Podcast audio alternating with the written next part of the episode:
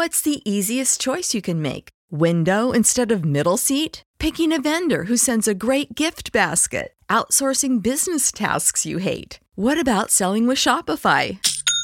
Whether you're selling a little or a lot, Shopify helps you do your thing, however you cha-ching. Shopify is the global commerce platform that helps you sell at every stage of your business. From the launch your online shop stage to the first real life store stage, all the way to the did we just hit a million orders stage. Shopify's there to help you grow. Whether you're selling scented soap or offering outdoor outfits, Shopify helps you sell. Wherever and whatever you're selling, Shopify's got you covered. Sign up for a $1 per month trial period at shopify.com slash try. Go to shopify.com slash try now to grow your business, no matter what stage you're in. Shopify.com slash try.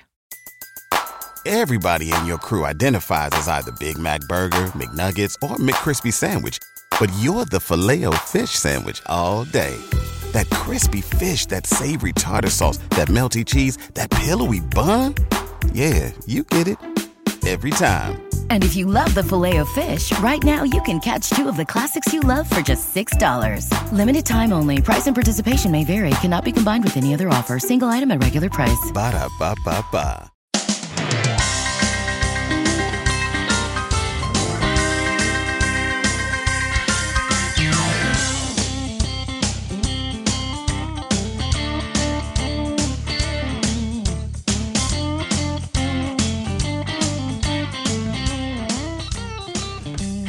Welcome into the Titan Sized Podcast. I'm Luke Worsham, joined by the other two hosts of the Titan Sized Podcast, Matthias Wadner and Will Lomas. We have a lot to get to in this episode because with a 15 to 10 victory over the Jacksonville Jaguars last week, the Tennessee Titans clinched their first playoff berth in eight years. And so, in this episode, since we weren't able to get to a recap because of New Year's and the holidays and that kind of thing, we're going to briefly recap the Jaguars game, but we're going to spend a majority of this time previewing a very talented opponent that the Titans will be facing on Saturday at 3:30 p.m. on ESPN. It is the uh, Kansas City Chiefs, who the Titans defeated last season in Week 15. So let's start by talking about this Jags game. Uh, the biggest headline or, or, takeaway from this game was the fact that Derrick Henry made his first career start in the absence of an injured DeMarco Murray, who, by the way, will not play this week either. He's already been ruled out. Henry got 28 carries and managed just 51 yards for an average of like 1.8 yards per carry. He was really bad.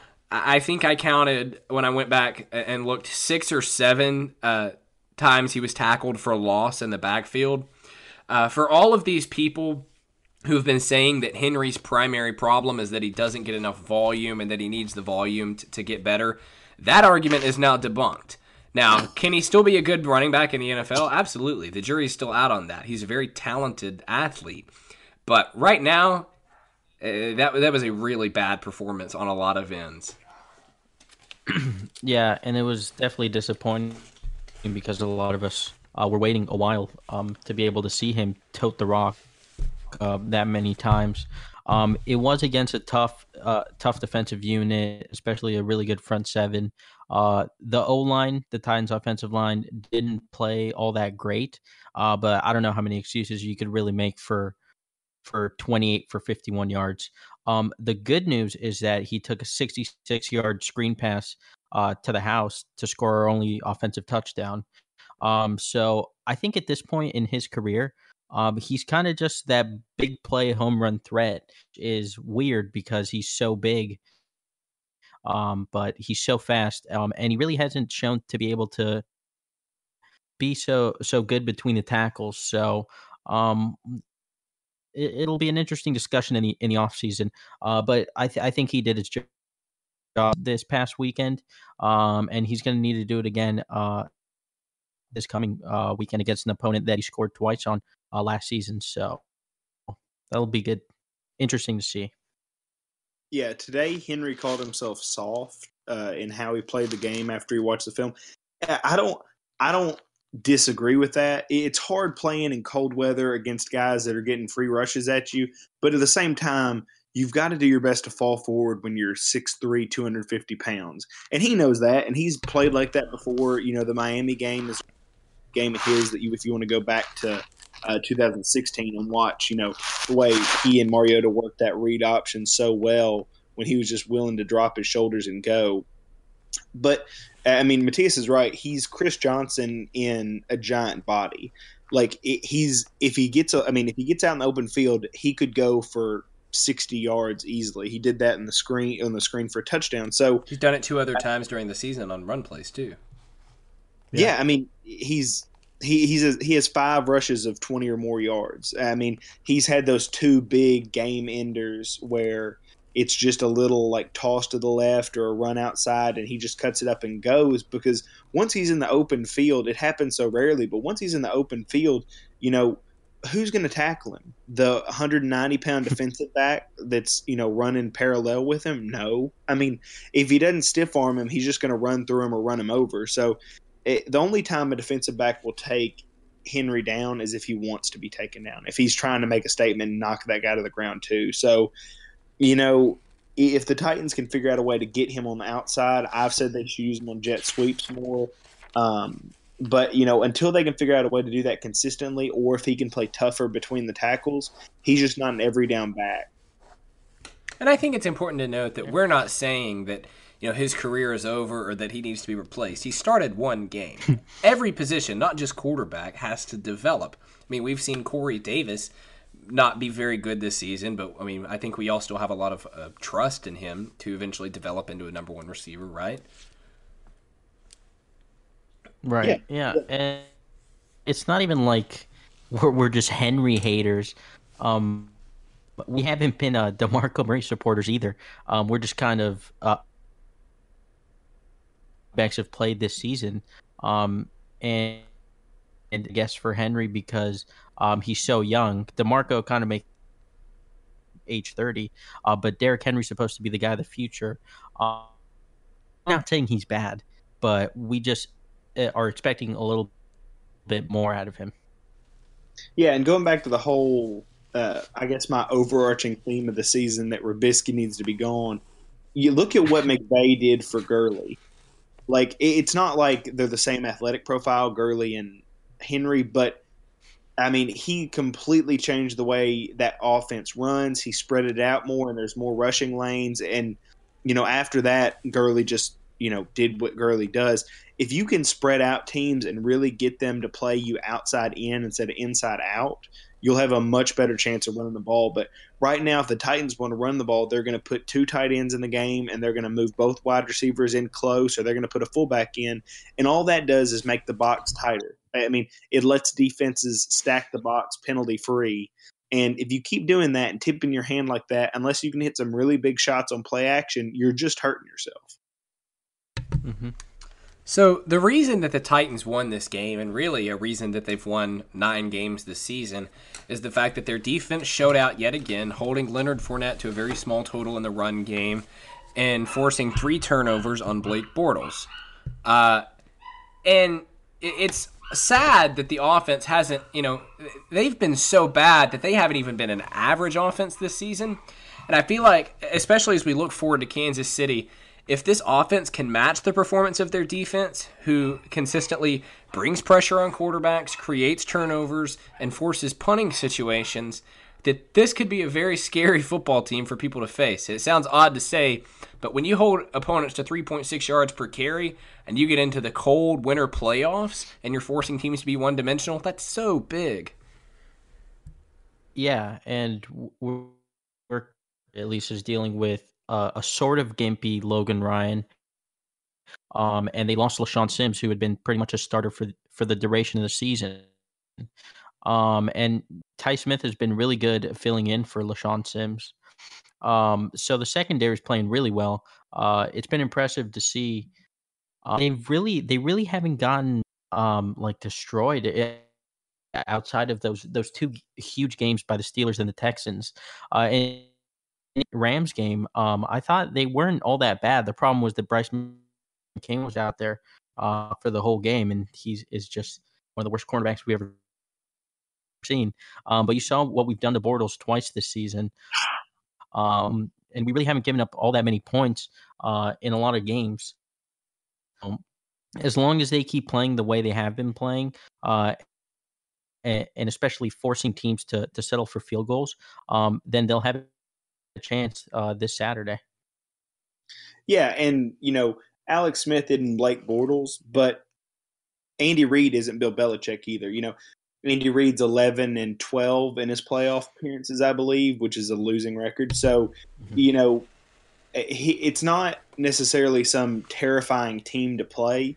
And if we were going to play somebody, you would like to play somebody who you can match up Kevin Byard with one of their best offensive players and stack the box against the running game and really take away a lot of their options. So if this defense plays well, the Titans should have a really good chance. And you know, with the way Casey and Morgan are playing lately, you know, now that Morgan's mm-hmm. back, and the way with Byard, you know, usually when he has one big game, he has another one right after it. So with the way those guys are kind of playing, I, I don't, I don't know why we should have any less confidence now than we would have four weeks ago. And I and I think you know we always talk about how the Titans struggle to beat bad teams, but at the same time they compete against the good teams. I mean, they took the Rams to a four quarter battle. They beat the Jaguars twice. They beat the Ravens, who a lot of people really like. They blew out the Seahawks at home. And so I think before we actually get into kind of an in depth preview, I think it's important to say that despite how immensely talented the Chiefs are, that doesn't scare the Titans. They've been there, done that. This is a team that has competed against really good football teams. And aside from the Houston Texans game where, where they got blown out by Deshaun Watson and kind of caught him at the wrong time, they've been in every single game this season. And to say that they have no chance against a heavily favored Chiefs team, if you're saying that, you haven't watched the Titans this year because they come out ready to play every single week. Yeah, uh, one yeah, quick yeah, this... uh, before we uh, switch is Pro Football Focus mm-hmm. or Pro uh, Football Reference has a way to filter that and the Titans have the third best winning percentage against uh, winning teams this year. They have a 66 uh, percent win percentage. So, you know, the only teams ahead of them are the Steelers and the Patriots. So, yeah, I mean, they they shouldn't be any more nervous than any other team going into the playoffs. No, and I, I bet it was just as, as similar uh, uh, last season because they beat uh, almost all the playoff teams from the AFC, I, I believe, or something along those lines. They beat a bunch of playoff teams, and mm-hmm. it, it, it, was sad that they couldn't make it. But this is not a team that, that just gets blown out. That that's not ever since Mike Mularkey's been here. Uh, it really hasn't happened often. Yeah, and I think another thing, you know, you can hate Mike Mularkey all you want to. I don't. But uh, one thing you can't deny, even if you despise his offense, is that he has changed the culture of this team. Because with Ken Whisenhunt, every game was 45 to nothing. And then the reporters would go in the locker room and you'd hear these same cliches of, well, you know, we just didn't go out there and execute and get it. You know, th- that's so far gone with Mike Mularkey. When this team loses, they're angry. They they want revenge. They're in the locker room pouting because they're so mad that they just got outmanned by another football team. Like, if nothing else, that's something that Mike Mularkey has done. It's that they don't get blown out anymore. They're in every game, and they play a 60 minute game, and you're going to get this tough, hard nosed football team for 60 minutes, win or lose. Yeah. I mean, look no further uh, than the Packers game last season where, where we killed them by 22 points. Uh, in just a few years prior as our head coach, I think it was Whisenhunt.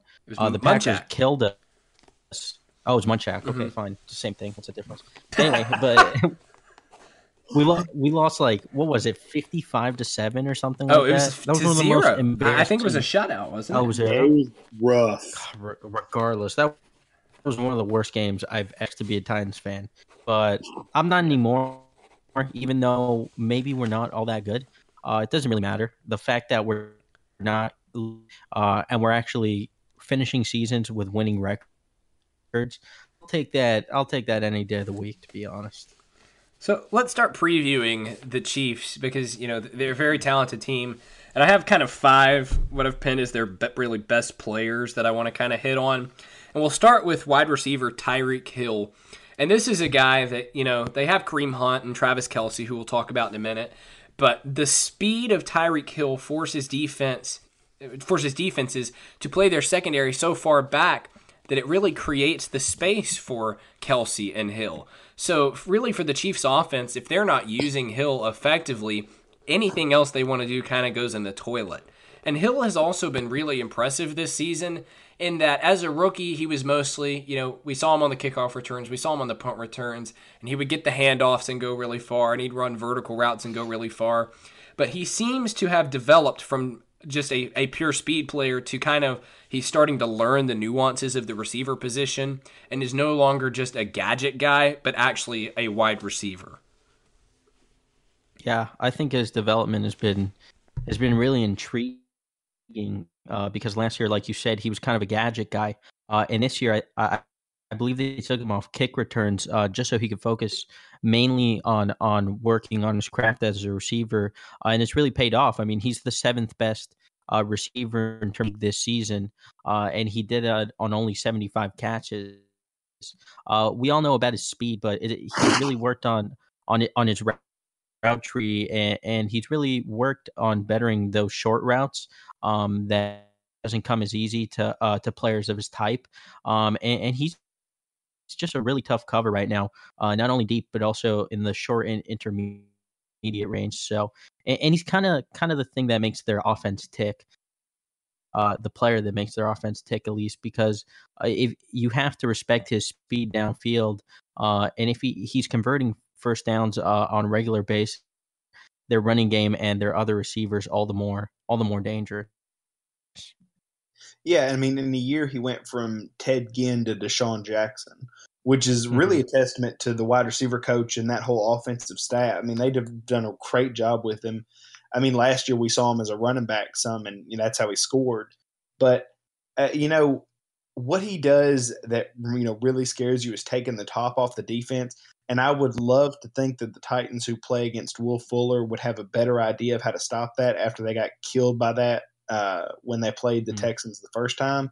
But I mean, it's honestly hard to do unless you commit extra bodies to the position. You're really just you know in trouble because how are you expecting a guy when your corner lines up, he's essentially facing the wrong way and has to cover one of the fastest players in football who gets to run straight as fast as he can. And I want you to, as you're kind of talking about this, hit on Will. Uh, you know how you think the Titans are going to defend against Tyreek Hill because they have Adoree Jackson, who's a very fast cornerback, but I mean, as blazing fast as Dory Jackson is, Matthias, you said this the other day, he could still get absolutely torched by Tyreek Hill. He's just that fast. I mean, this is a guy who would have competed with Usain Bolt in the Olympics had he been in it a couple years ago.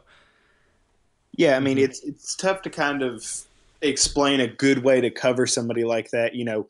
But I've been a big proponent of this week, especially uh, having Cyprien either play in the box and move out Avery Williamson completely, or to have uh, Da'Norris Searcy come in and have an extra kind of free safety type body. Which I, I mean, Searcy's kind of played, you know, an, a mix of both safeties before, but he's done well complementing Byard, and he's not a complete liability in coverage. So what you could do, um, like we talked about earlier, we'll get to some other guys later, but an, an ideal kind of situation to where you're not giving up too much is instead of putting Byard behind Adoree Jackson, unless it's third and 14. But uh, other than that, you know, you could put Adoree on him and put Da'Norris Searcy back there. And if you see past, well, you know, if he's gone seven yards and he hasn't broken yet, to go ahead and slide over and just commit to that deep half of the field and just have that be one of your rules this week. And that's a good way to prevent that deep pass. And then if he beats you on, you know, a 12 yard out or a 12, a 12 yard, you know, post or whatever, that's that sucks, but it's okay. What'll kill you is if you try to take those little things away and you let them get the 50 yard you know deep bomb over your head and now all momentum's gone and they've got everything on their side at home. So uh, i'm a big proponent of playing a different safety other than cyprien Kalan Reed would also be a, a decent thing now that he's con- uh, cleared concussion protocol if you want to put him in as an extra safety. So uh, you know, something like that where you don't have to commit Byard to playing kind of babysitter with Adoree. And I don't mean that in a bad way for Adoree. I just mean you need a babysitter back there because everybody's going to get beat. And to your point, Will, about Kevin Byard having to potentially play babysitter to Adoree Jackson.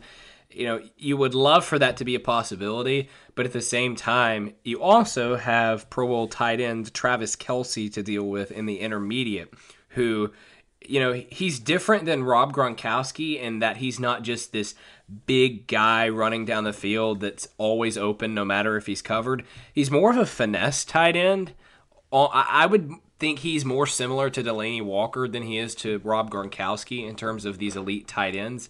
But he's a guy similar to Delanie Walker that the Titans defense is also going to have to account for because if they're way too focused on Tyreek Hill down the field, Travis Kelce is going to catch 13 passes for 150 yards.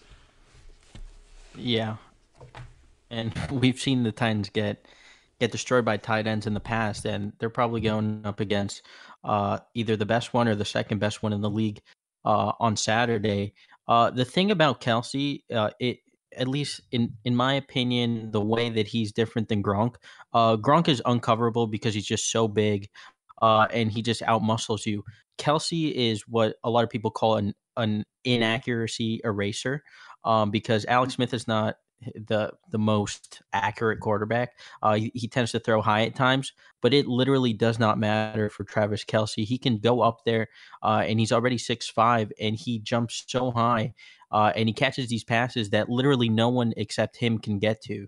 So hard to cover, uh, and it's going to be really hard for pretty much anyone on the Titans defense because we don't really have all that much height. Kevin Byard's five eleven. Brown, who's probably going to get a lot of snaps on Kelce um, on Saturday. He he's only six feet tall, so uh, it, it's tough. It, you really have to pick your battles and and pick who you'd rather uh, give space to, and because um, they, they have three three guys we haven't even talked about Kareem Hunt yet, who can really really do damage against the defense.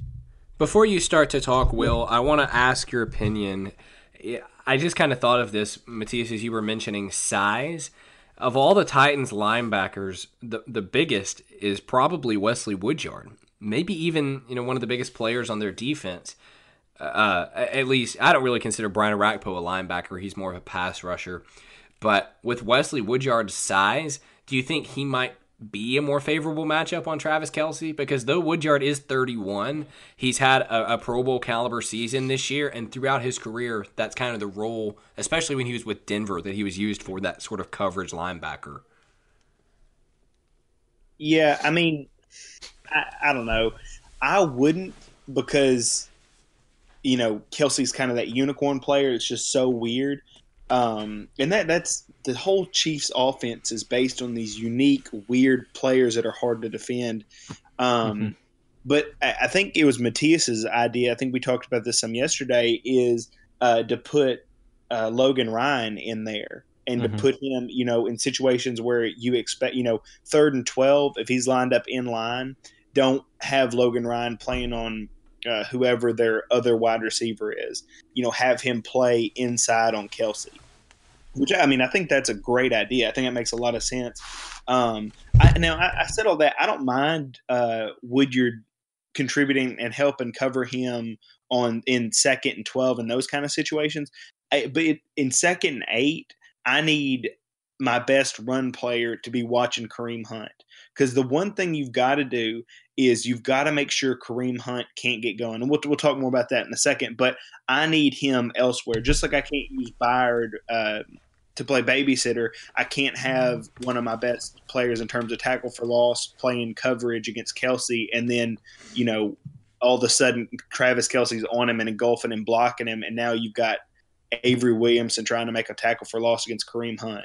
And another thing is, you know, you hear especially if you're listening to Geoff Schwartz analyzing Jack Conklin, you hear about tight ends being used in pass protection, not just to straight up pass block, but to chip before they go out and run their route. I think this might be a day where on third down, I mean, they love using Brian Orakpo in coverage, but I mean, Brian Orakpo is just such a physical freak. What if you kind of take the offensive on that and you chip Travis Kelce before he goes out to run his route?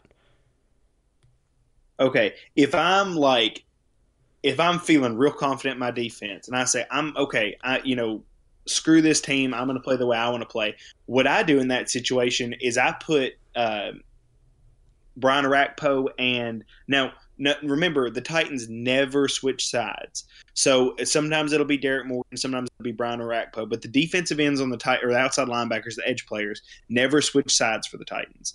So what I would do is I would have Cyprien line up on whatever side. If I had him in the game, I'd have him line up on whatever, or Williamson if it's not him, um, line up on whatever side that Kelce's on, and I would just have an automatic blitz call. And if they don't leave him in to help Chip, I should have a guy free off the edge. And I, you know, if the running back's that side too, then I know that you know expect that quick uh, wheel or flat or whatever from Kareem Hunt. But if I'm if I'm the safety, I'm going 100% and I'm trying to knock his teeth out. And that way, you force Kelce to stay in a second and chip you or whatever. You know, in that way, you don't have to stop your pass rush uh, to help the, or to help your coverage. Your coverage can help you by forcing the offense to chip. And one thing about Mike Mularkey is that as the Titans head coach, he's consistently made it a priority to stop players that he calls game wreckers. He he's said multiple times that one of the first things they do when going into a matchup is they identify the players that all right, if we don't sp- sp- make an effort to account for this guy, he will wreck the game. Guys like Khalil Mack, Von Miller, Adrian Peterson, guys like that. And when the Titans lose, it's never that oh, DeAndre Hopkins caught 15 passes for 200 yards because they didn't cover one of the NFL's best receivers. It's always like Jack Doyle over the middle because they were too focused on T.Y. Hilton. I mean, and we've seen it this year. Hilton wasn't very good against the Titans. DeAndre Hopkins was mildly okay in their second game. Um, Khalil Mack and Von Miller were both shut out last season when these two teams played. Mack didn't do anything in week one. I mean, this is a game where the Chiefs have two game wreckers on offense Tyreek Hill and, and Travis Kelce. And as good as the Titans' run defense is, I have no doubts that they're going to be able to stop Kareem Hunt. And we'll talk about him in a little bit in a second. But you have to just you can't just say, all right, we're going to play man coverage and man up Hill and and and Kelce. You just can't do that this week. Yeah, that's kind of the the Bill Belichick school of thought to eliminate uh, a team's best player, either on offense or defense, uh, neutralize him, and then either let other let other uh, other players, lesser players at least, um, opportunities uh, that the others would, that the better players would. So it will be interesting to see. Last year, it was actually Jeremy Maclin that had a pretty big game. Um, for the for the Chiefs receiving core, uh, but that was kind of before Tyreek Hill uh, took the reins as their as their leading receiver. Travis Kelce really really didn't do, um, and Spencer Ware, who's their starting running back, didn't do much either. Uh, but because the Titans have, have played great run defense for the past two years, really. Um, so I I st- I think Kareem Hunt's gonna have a good game. Um, but I I do the Titans will focus on on Kelce or Hill, one or the other. I'm not sure they can they can really neutralize both. Um, so I'd look for for lesser guys, someone like Albert Wilson maybe, um, to to have a sort of big game uh, against the Titans. Not not a huge game, but but they could.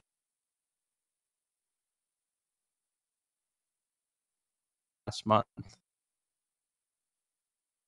Yeah, I mean, it, we you know going back to the uh, you know Bill Belichick school of thought, you know Hilton is the guy that I was going to point to. It, I mean, that's the perfect idea of you know a team taking away the the best player. The you know he had 34 yards against us in two games combined, and he hmm. ended up the season with 966 yards. So it, they've done it against teams that other people haven't been able to do it with.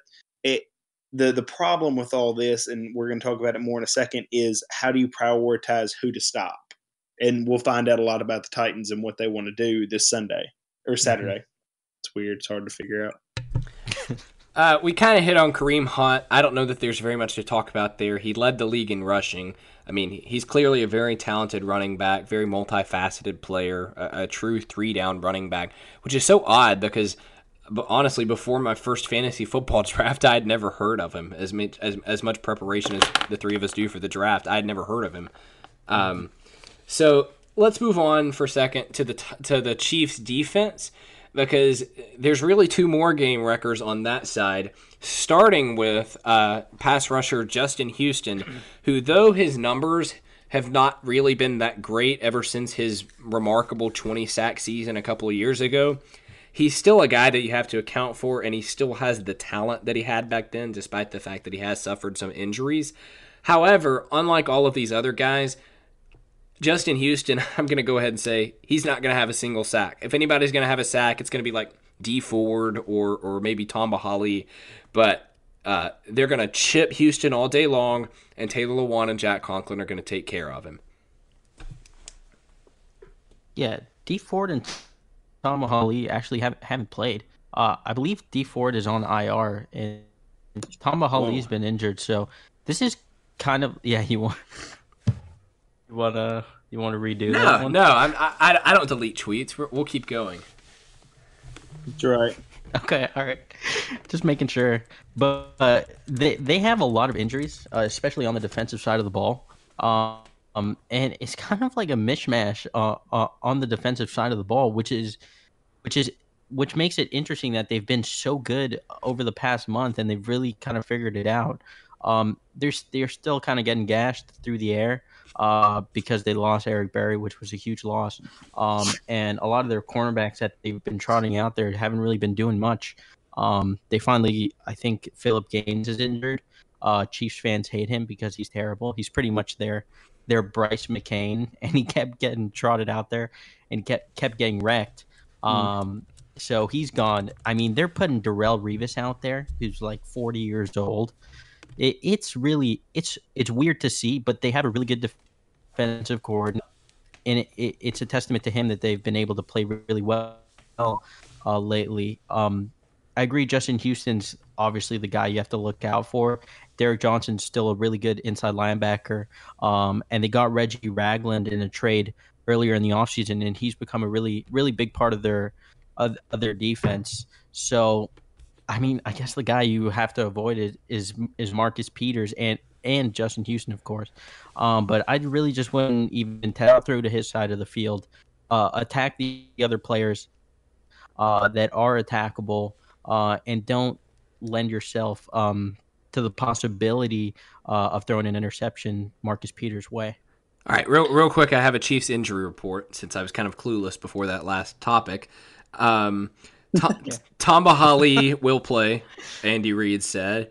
Uh, receiver okay. Albert Wilson is on track to play. You were right about Dee Ford; he is on injured reserve, and um, I think that's that's all that I found in terms of their injuries. I think there was maybe one or two other Uh, insignificant players. Raheem Nunez Lopez is out. I have no idea who that is. He's one of their starting defensive linemen. Okay, It's a made up Madden guy. yeah. It's Um, somebody you draft in the fifth round. And you kind of hit on this, Matthias. Uh, Marcus Peters, you know, I don't know that he is as valuable to a team as someone like a, a Patrick Peterson that can travel with a receiver.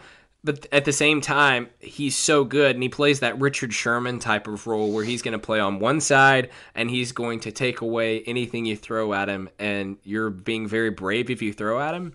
And considering the fact that the Titans don't really have a number one receiver like a AJ Green, Mike Evans, DeAndre Hopkins, I think this is a game, like you said, Matthias, where they just say, you know what, before the snap, Marcus, you find number 22 and you're going to eliminate that read. Yeah, there's there's no need. There's really no need to even to even test those waters. I I mean, Peters is a guy over his, his first three seasons. He's intercepted eight, six, and five passes. Um, that is really hard to do in in the NFL. Um, and really not a lot of cornerbacks uh are exist of his caliber right now, uh, except for maybe Darius Slay and um and Pat um, so he's definitely a guy you want to avoid. And and like I said before, the, their other cornerbacks are definitely attackable, uh, and even their safeties uh, with Eric Berry out. So um, this this should be a good game for uh, for the Titans slot receivers, and, and of course, as always, for for Delanie Walker. Now, having said all that, last year Marcus did throw a 50 yard bomb. Rishard Matthews. Are you talking about the flea flicker? It was a pass of where he squeezed in between Berry and Marcus Peters. Yeah, that was so, a flea flicker. Yeah, so I mean, what whatever you got to do, I guess. But I I, know, I, I wouldn't Rashard recommend throwing another jump ball to Rishard Matthews going up against Marcus Peters. Uh, I'm just gonna say uh, we we're uh, kind of uh, in a weird place with Rishard Matthews, where he's been the Titans' leading actual receiver for the last two years, and he's pretty sneaky good. So, like, this may be one of those times where he has a really big game, and we kind of laugh about it before, but. Uh, I I don't know. You know, the plan is stay away from Marcus Peters in general, especially if you got somebody like Eric Decker over there. Um, but one thing you can do for that is run it at him. I mean, run what Mhm. looks like a quick slant from your wide receiver that's really a crack block, and then have somebody go out and kick him, or run Derrick Henry right at him and make him tackle somebody over and over and over, and then throw that quick slant or throw a you know a slant and go, something like that. You know, make it hard on him. Don't just keep running the same crap over and over and over. And um, before we go to the next topic, one guy that we didn't talk about that we need to is Chris Jones, who's one of the best uh, three four defensive linemen in football. He's re- you know whenever he feels like playing, he's really good. So you know watch out for him. He plays a uh, defensive end for them. To that point, I would almost be more scared just because of how good the Titans' offensive tackles are. I would be more scared of a guy like that doing damage than someone like Justin Houston. Especially if Quinton Spain misses the game, which he he did have a back injury, low back injury today, and didn't practice. Are, are Uh, we so- sure that Brian Schwenke instead of Quinton Spain is that much of a downgrade? No, we are not. But I will say, No, communication is the one thing I'm worried about. especially at our Arrowhead, the Yeah. loudest. Yeah. Although I guess we don't really have communication anyway. So Yeah, that's a good point. yeah. Good point. So, so uh, as we've said, the Titans certainly have a, a good chance to win this game, but they're not going to do it playing really the way that they've played the last couple of weeks. However, they don't necessarily need a freakish game from their offense. They we don't they don't they don't necessarily need you know mid 2016 Marcus Mariota. And so I've kind of pinned out three keys for the game that I'll have us talk about.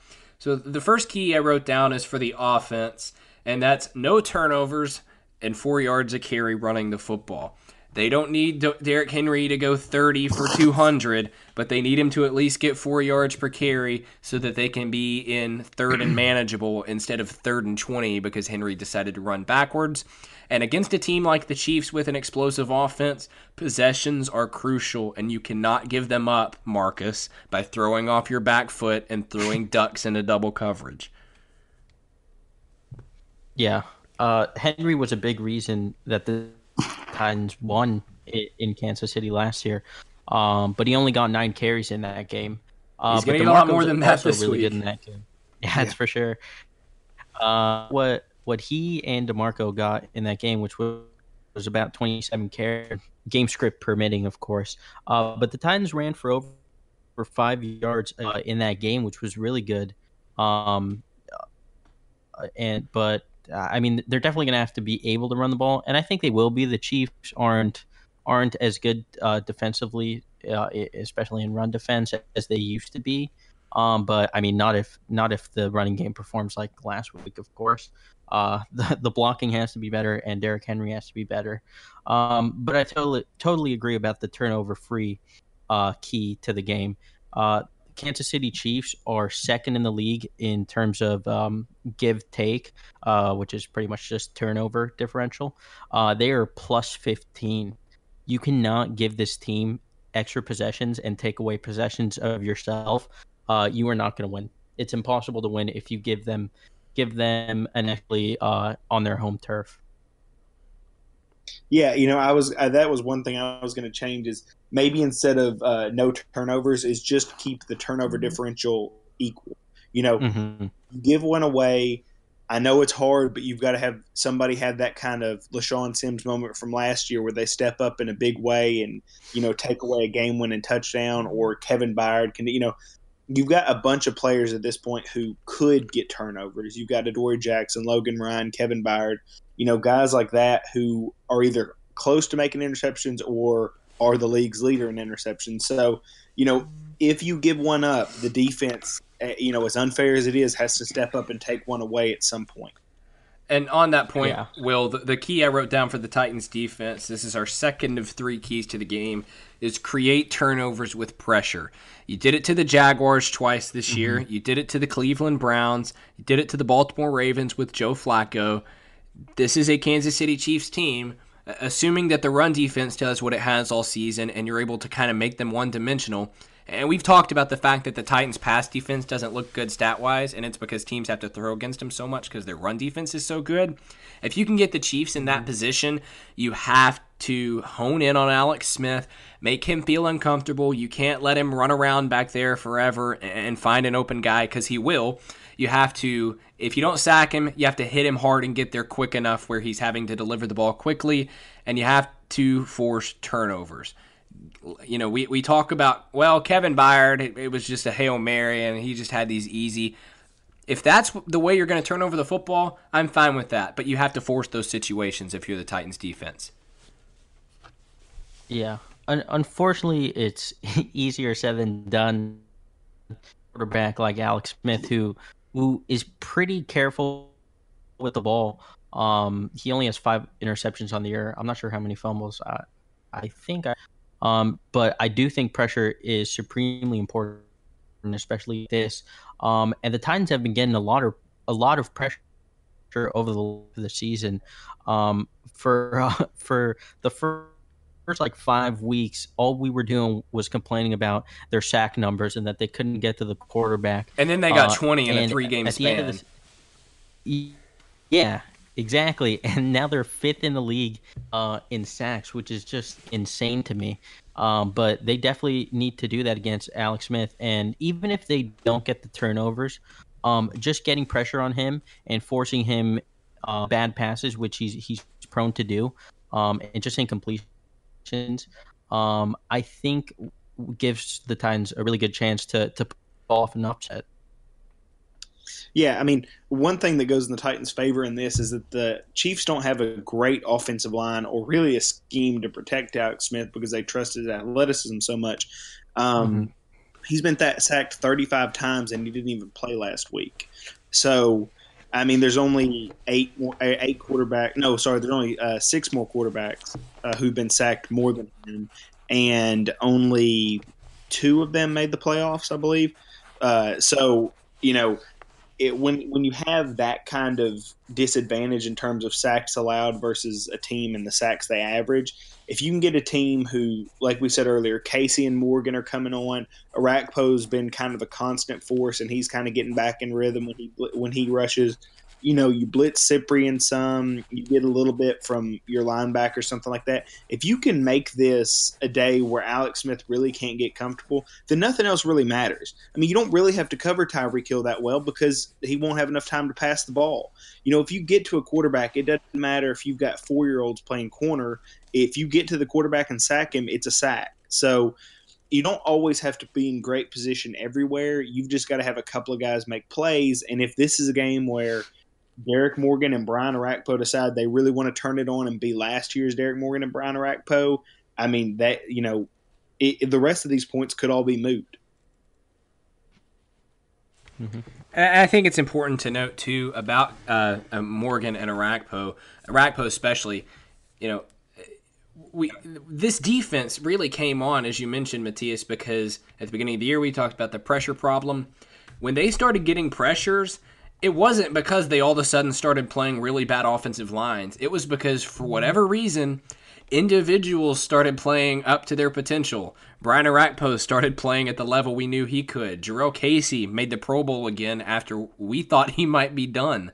Uh, Derrick Morgan, though he's been injured, has had maybe the best season of his career from a film standpoint. So, I mean, this is a Titans defensive front that has the personnel to get pressure. And in a game like this, and it's not like the Chiefs have a great offensive line. I guess Mitchell Schwartz is okay. I mean, his brother's always up his butt, but I I mean, o- other than Mitchell Schwartz, Bad. this is not that good an offensive line. I mean, I mean it's a decent one, but it, I mean, this isn't the Dallas Cowboys with Tyron Smith and Zack Martin. Yeah, and helping some of those uh, big name pass rushers uh, that we have, all those sacks, uh, were, were kind of lesser players that um, uh, that stepped up. Erik Walden has been a really good third pass rusher, in my Yep. opinion. Uh, and da- Daquan Jones, before he got injured, had like three sacks over the course of two. Uh, and even Kevin Dodd is getting in there and making some plays. It never thought I would I would ever see. Um, so the a lot of um, adequate players are kind of playing above of their potential, or at least above their previous uh, production. Or, uh, and it's been really good to see. And I think I think that's kind of a testament to, to Dick LeBeau for kind of getting getting everyone into shape and getting everyone um, uh, ironed out. Yeah, every week we compliment, or every time we compliment Dick LeBeau, it ends up coming back to bite us on next week's podcast. So I'm just going to say, quit rushing three and quit dropping Brian Orakpo. And if you've got to cover somebody, take Avery Williamson off the field and adjust. But other than that, I think you've been doing an okay job. Final key for this game of the three that I've kind of decided on is you have to play not adequate, not good. You have to play supreme special teams. Your Pro Bowl punter, Brett Kern, has to win the field position battle. Your coverage units cannot let Tyreek Hill do anything. You know, the regular season is over. It's playoff time. I fully expect Tyreek Hill to be back for every kickoff and every punt. W- Wouldn't you guys agree with that? Yeah. Yeah, probably. You cannot let him do anything. And they've been really good this season. Brynden Trawick is always flying down the field, doing really well on coverage. But, I mean, this week uh, especially, you cannot let Tyreek Hill do anything.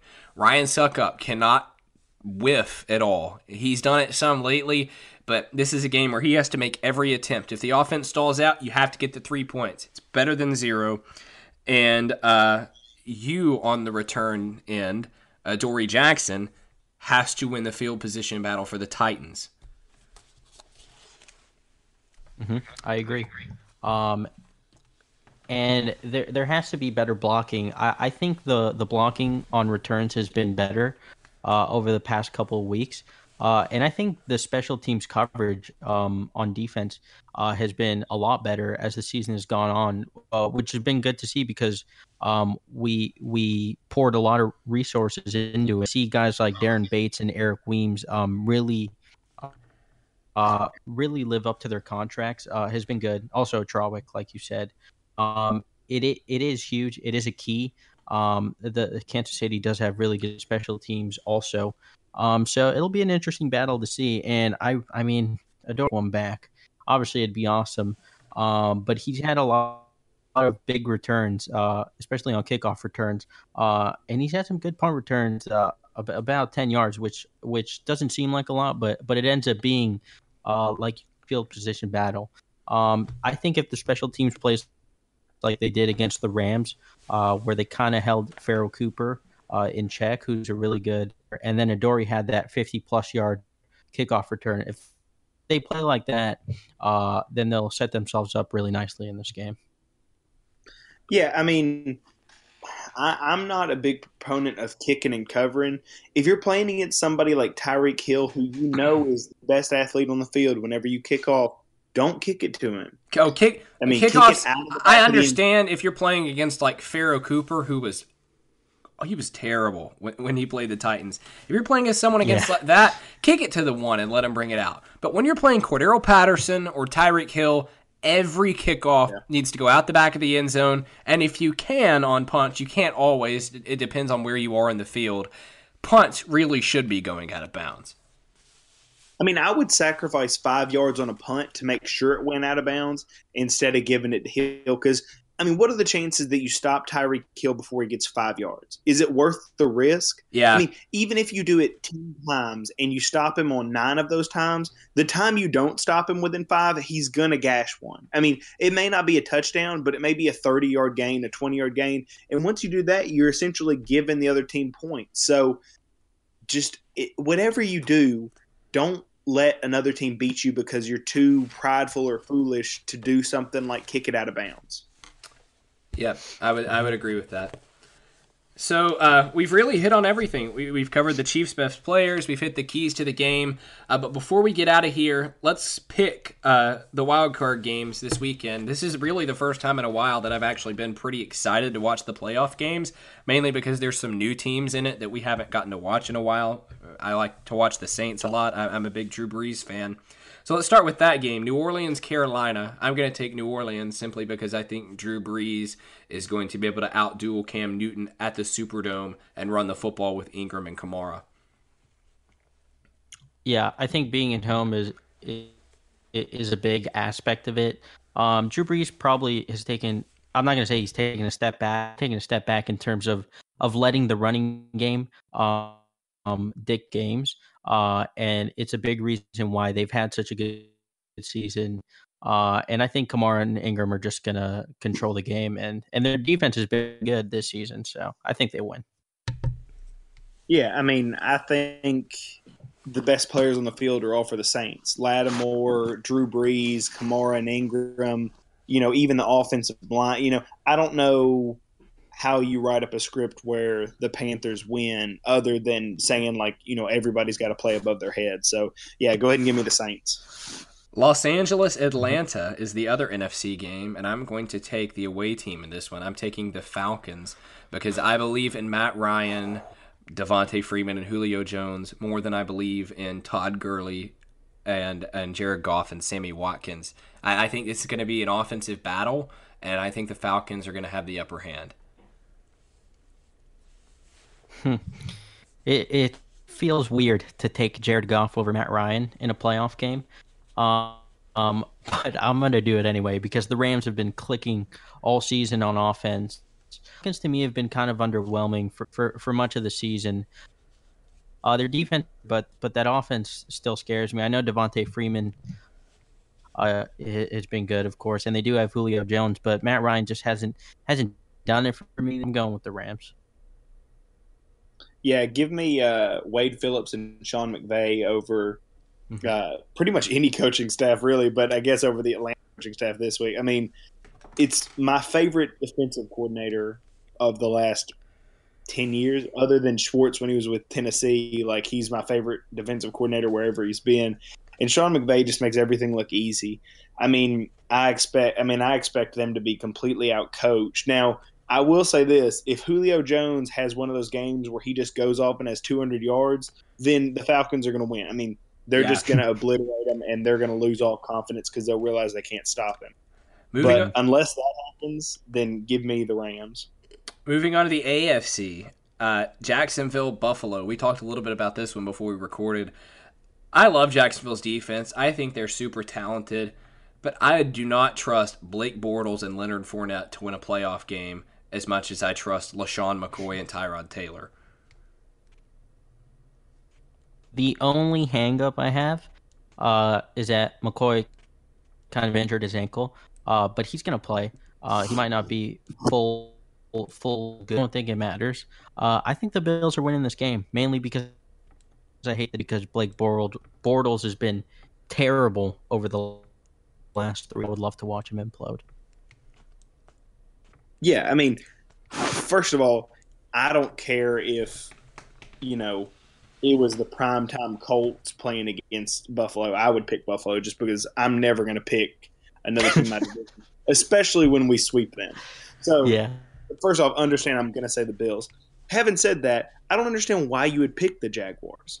Like uh, LeSean, LeSean Sims, uh, uh, LeSean Sims, LeSean McCoy has uh, this uh, NFL uh, network or whatever put out a stat today. When a player's on an injury list and uh, has had an injury and is a doubtful for the game or some, some weird thing like that this season, nobody has done better than uh, LeSean McCoy. Uh, who has hmm. like 101 yards uh, from scrimmage after those kinds of games. So really weird stat, but hmm. apparently the kind of thinking is, is if he gets injured in a game, even if he doesn't practice, it doesn't affect him. So if you give me plus it's snowing in in Florida. Like I mean that's God telling Jacksonville it's time to hang it up. So the uh, Jaguars have to go from playing in the coldest game in Tennessee history to playing in what might end up being the coldest game in Jacksonville history. and they've got to play against a Bills team who has a better offensive line than them, has a better running back than them, has a better group of receivers than them, has a better group, has a better quarterback than them. The only place they have an advantage is defensive backs, and the Bills aren't slouched as a defensive back. I mean, Trey White, somebody we've we've all said we liked before. I, I mean, eh, it just it doesn't make any sense. Like, give me the Bills by like ten. Last game, and it's Hot the one take. that the three of us are covering Tennessee, Kansas City. As much as I think the Titans are going to compete in this game, I just don't think it's realistic from a pick perspective to pick them. I, I'm going to prove that I'm not a homer, and, and I'm going to pick the Chiefs because I just think that they're going to win, though the Titans are going to put up a heck of a fight. Uh, Titans are winning this game, uh, fueled by the by the doubters and the haters. Uh, I have not seen one person pick the Titans to win this game, so that pretty much just means that we're going to win the game. And uh, the way we're going to do it is Alex Smith is going to become Alex Smith. Uh, He'll he'll be scared. He'll fall into his little cocoon and throw five on third and eight. Uh, and Marcus Mariota is going to uh, going to have a huge day on the ground, as will Derrick Henry, and we're going to control the game. Yeah, I mean, nailed it. It's it's going to be the Titans by two. Succop's going to hit another last minute field goal. This time from a much more reasonable range. It'll be like a 42 yard field goal, and he'll nail it. And they'll get all excited again. Guys like Brian Orakpo and Derrick Morgan and Jurrell Casey and even Karl Klug. Um, is Karl Klug still healthy? Is he? He's not Yeah. Yeah, he's Um, healthy. like, like guys like that, that who've been with the Titans or who've never been to the playoffs are going to play, you know, their absolute heart out. They're not worried about next week. They've never had a week seven, you know, they've never had a week 18. They've never had a mm-hmm. 17th game.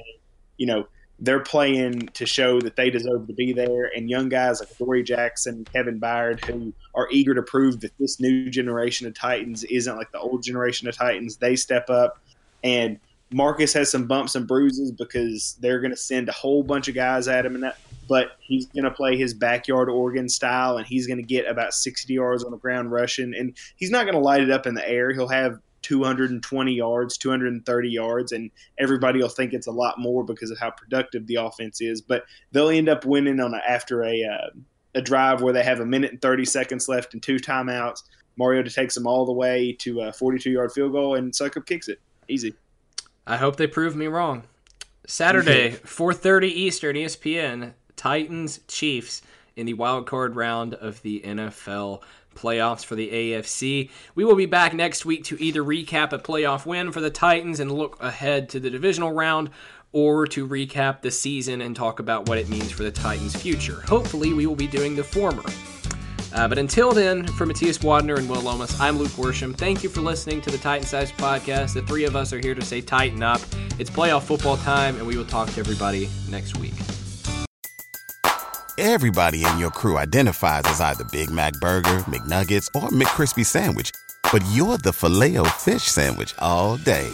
That crispy fish, that savory tartar sauce, that melty cheese, that pillowy bun. Yeah, you get it. Every time. And if you love the Filet-O-Fish, right now you can catch two of the classics you love for just $6. Limited time only. Price and participation may vary. Cannot be combined with any other offer. Single item at regular price. Ba-da-ba-ba-ba. Catch those springtime vibes all over Arizona. Break out of the winter blues by hitting the water at one of our lake and river parks. Take a hike among the wildflowers. Just make sure to stay on the trails and leave the flowers for the bees. Discover Arizona's best kept secret and visit azstateparks.com slash amazing to start your springtime adventure.